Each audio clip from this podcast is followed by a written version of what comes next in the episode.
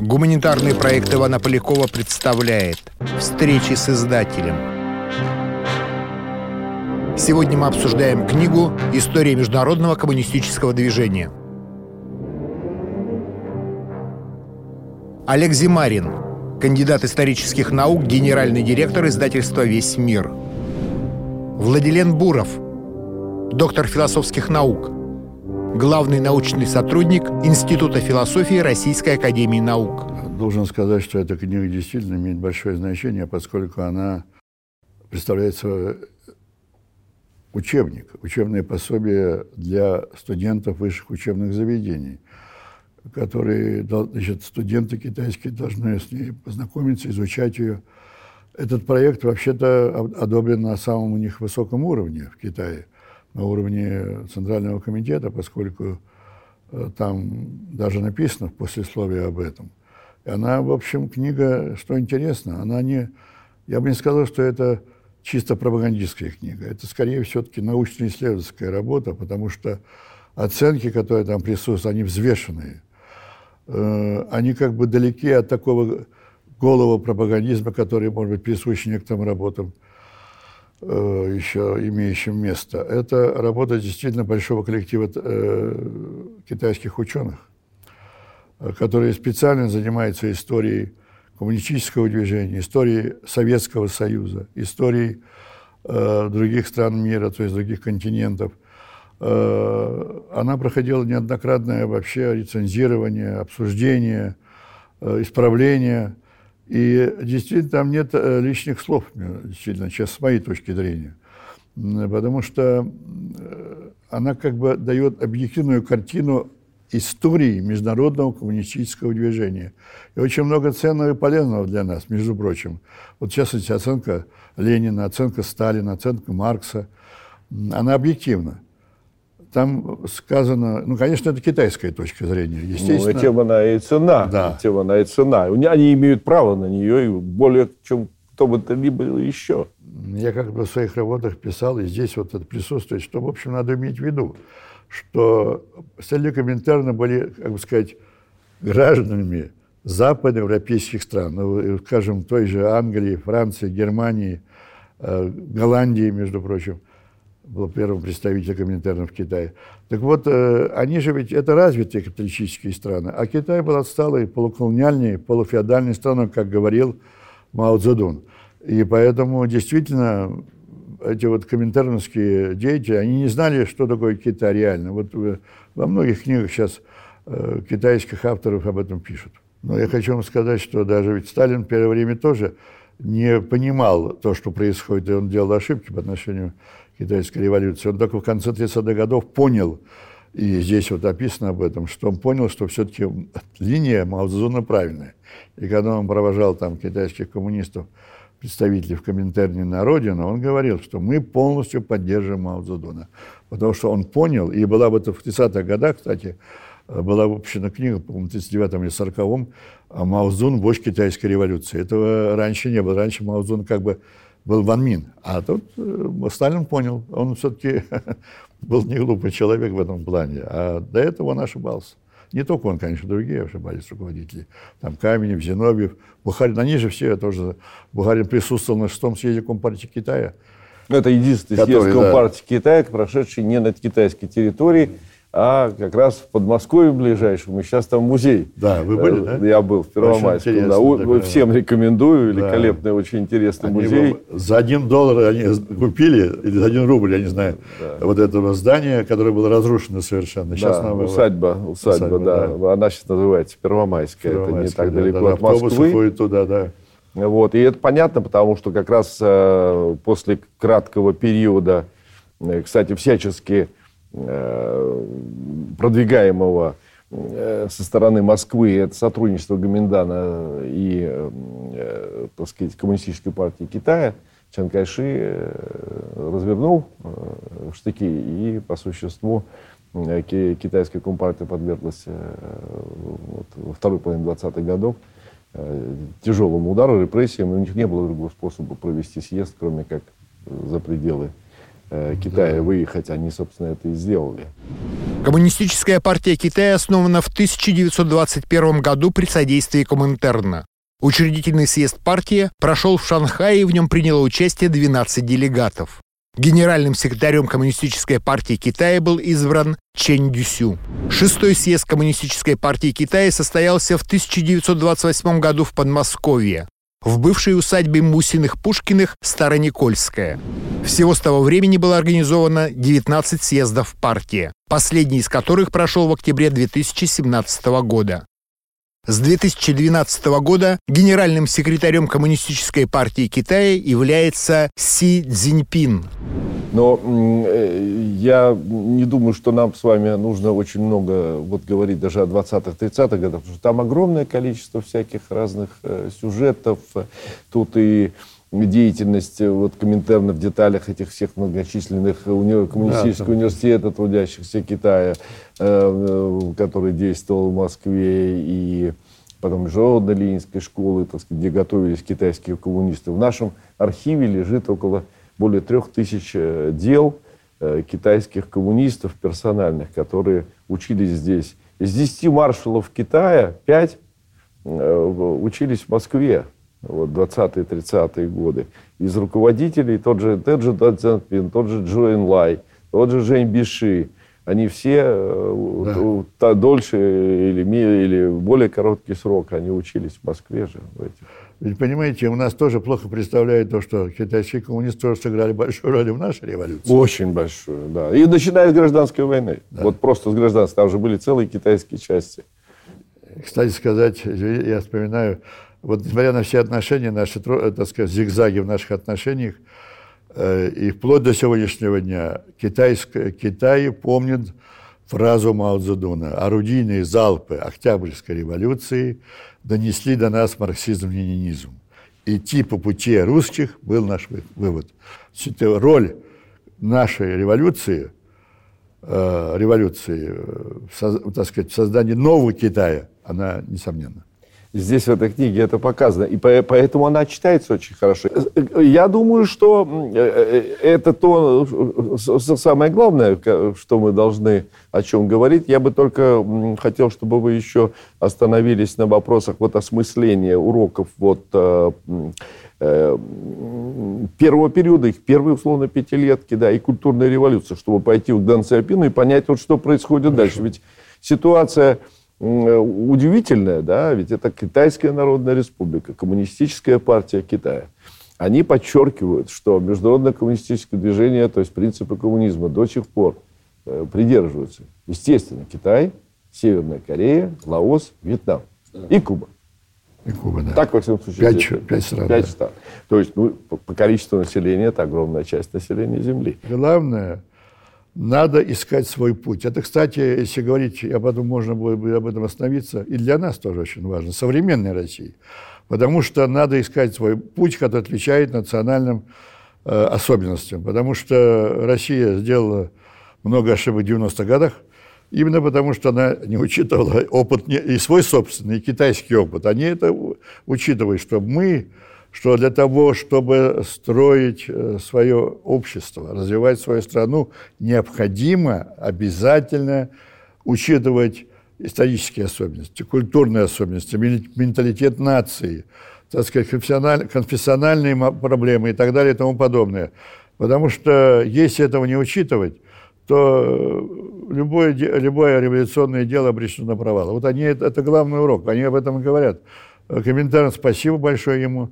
Он, тоже, он делал ошибки, а мы эти ошибки как бы повторяли. Компартия Советского Союза нам помогла, мы это не отрицаем, но в то время она делала ошибки, мы эти ошибки повторяли. А не нужно этого было делать, надо было учиться. Ну вот, например, такой вам приведу один факт, просто интересный. У нас э, иногда э, таком, на бытовом, уровне есть представление о том, что э, китайские авторы, Китай, в Китае существует апологетика Сталина. Это неправильно. В этой книге дается объективная оценка его деятельности. Они возражают только против как недооценки его роли, но критика деятельности Сталина в этой книге присутствует. Причем э, критика довольно серьезная. Вот проблема коллективизации, проблема э, культа личности. Она Проб... есть как бы в, в двух измерениях. Вот это всего, что касается деятельности Сталина непосредственно в Советском Союзе, в нашей стране, это вот вы начали Есть вторая, да, которая уже ближе к Китаю. Ближе к Китаю. Извините, что я вас прервал. Я бы хотел, Нет, чтобы вы продолжили это. Вот Нет, вот насчет Сталина вы понимаете, что я хочу вам сказать? Что они действительно, они, кстати сказать, они пишут о том, что вот Хрущев, тоже интересная вещь, Хрущев не является э, как бы человеком, который пользуется, ну, скажем, большим уважением в Китае. Но э, решение 20-го съезда по поводу реабилитации они одобряют. Вопрос другой, они считают, что нужно... Реабилитация репрессирована. Да, репрессирована. Да. Другое дело, что они считают, что надо было бы все-таки сказать о его заслугах. А его, в частности, проблема создания социалистической индустрии и проблему победы в антифашистской войне. Вот это они это говорят, что э, это все-таки надо признавать. А так, в общем, и, кстати, недавно я читал одну статью китайскую, уже после этой книги, недавно тоже, там довольно жестко критикует репрессии Сталина в 30-е годы. Я как-то даже потом спросил у своего одного знакомого, тоже китайского, он говорит, у нас разрешена критика Сталина. Мы считаем, что он совершил ошибки, ошибки, недостатки и так далее. Кстати сказать, тоже интересно, описывается борьба Сталина и Бухарина. Э, и причем они как бы положительно оценивают многие э, положения, выдвигавшиеся Бухарином в период социалистического строительства. Ну, это еще... вот э, дискуссия о путях и методах, да. в частности, лозунг Бухарина «обогащайтесь», то есть на свободное развитие крестьянства через кооперацию и жесткая линия Сталина. Вот, как бы я просто напоминаю да. нашим Вы правильно это... все говорите, именно об этом они и говорят, что они говорят, что методы борьба, э, так называемое раскулачивание, они осуждают. Они говорят о том, что под раскулаков попали середняки, которые вносили вклад в развитие, э, так сказать, социализма. Между прочим, у нас до сих пор многие в, Советском, в России, в Советской, в России, в нашем государстве, многие ученые, в том числе даже в нашем институте, считают э, правильной мобилизационную модель Сталина для строительства социализма. А вот если взять эту книгу, они э, все-таки выражают сомнения в методах, которые Сталин использовал. Вот понимаете, интересная вещь. Мы вроде бы одобряем то, что делал Сталин в 30-е годы, они говорят, что надо было не забывать о легкой промышленности, не надо было забывать о повышении жизненного уровня трудящихся. Нельзя было только делать упор на тяжелую промышленность. Можно было и тем заниматься, и другим. Вот это интересный подход. В чем трагедия мирового социализма? В том, что, и они об этом пишут, что Советский Союз, Компартия Советского Союза навязывал свою как бы, понимание законов строительства социализма другим партиям. А э, китайская компартия, начиная с Мао Цзэдуна, выдвинула свою, свой подход. Если мы делали ставку на какие-то больше на общие закономерности, они делают ставку на национальные особенности. А мы занимались чепухой, прямо так образно говоря. Мы, мы обсуждали проблемы, которые не имеют отношения к сегодняшнему дню. Кто там главный, кто не главный. Понимаете, борьба за первенство. Конечно, вот мне кажется, Маозон относился, конечно, не, не за Сталина Хрущева не уважал, нет. Вот, понятно, ну, все-таки Хрущев, кем он был в революции? Политруком рот.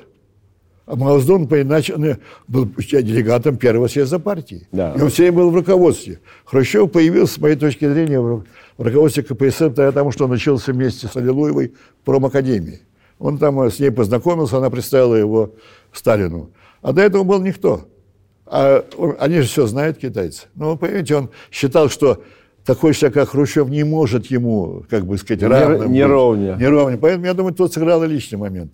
Помимо идеологических разногласий, что Мао считал себя, конечно, выше и по своему, так сказать, революционному потенциалу, по своей политической биографии выше, чем Хрущев. Я думаю, это тут не только логически, но и личные моменты, понимаете? Ну, все-таки Маузон с 20, с 19 -го года занимается марксизмом, там, да.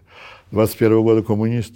Мао Цзэдун, так или иначе, это прошлое Китая, да, уважаемое, ценимое, но современный Китай, он все-таки обязан, как мне представляется, и как, собственно говоря, и здесь тоже говорится, своему положению, прорыву, Дэн Сяопин? Э, Дэн Сяопин, видимо, природный ум. Э, вы знаете, природный ум. Другого я не могу сказать, потому что другого. Главное у них практика. Главное – реалистический подход. Кстати, у нас как-то странно смотрят иногда, что такое реалистический подход? А это идеологическая линия партии. Реалистический подход. А если по-китайски иероглифы взять, это исходить из практики. Все главное и, и брать из практики, обрабатывать, и потом снова нести практику это положение. Вы понимаете, вот такой лозунг у них. И вот эта вот идея, кстати, это Маузун сказал, а Дэн Сиопин это развивал. Он, когда вот он пришел, вернулся снова к власти, он об этом все время говорил. Реалистический подход. Реалистический подход. Реалистический подход. То есть нужно опираться на практику, смотреть, что на самом деле, так сказать, вот пошло это, все, и потом они, что, в отличие, скажем, иногда и у нас тоже – извините, говорят, какой-то большой человек говорит, то, что она делает так-то. У них не так. Эксперимент. Они начинают вот сейчас что-то в каком-то районе, в какой-то провинции, а потом уже, когда это опробовано, дало результаты, позитивные или негативные, они это пускают вот на, на практику. А, собственно, так, реформы Дансапена именно так. так Если говорить, да. ну, начались, во-первых, с села. Села. И, и причем только не, не во всех провинциях. Да. По-моему, да, двух да, провинциях. Да. Вот Сычуань, когда там. Сычуань. И, тоже, и то же самое со свободными экономическими зонами. Тоже на юге две. Что такое в Китае сегодня стоит в китайской специфике? Это, ну, вот это, собственно говоря, то, Главное. с чем они живут. Это НЭП, продолжение НЭПа то, что у нашего, только в китайской специфике. НЭП с Китай, у них везде не говорят. Культура с китайской спецификой, социализм с китайской спецификой. Это все с китайской спецификой. Не сильно добились громадных успехов, вы понимаете?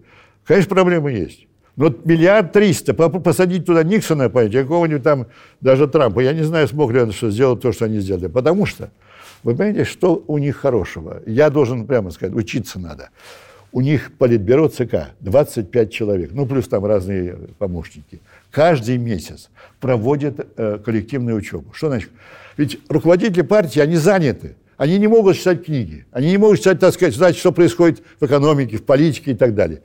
Так вот, они каждый месяц под председателем Си Цзиньпина, кстати, это уже пришло, президент Зимин началось, еще в конце 90-х годов. Раньше этого не было. Собираются все раз в месяц называется коллективный, там уже 15 20 каждый месяц. Э, для... И вот, значит, они обсуждают какой-то вопрос.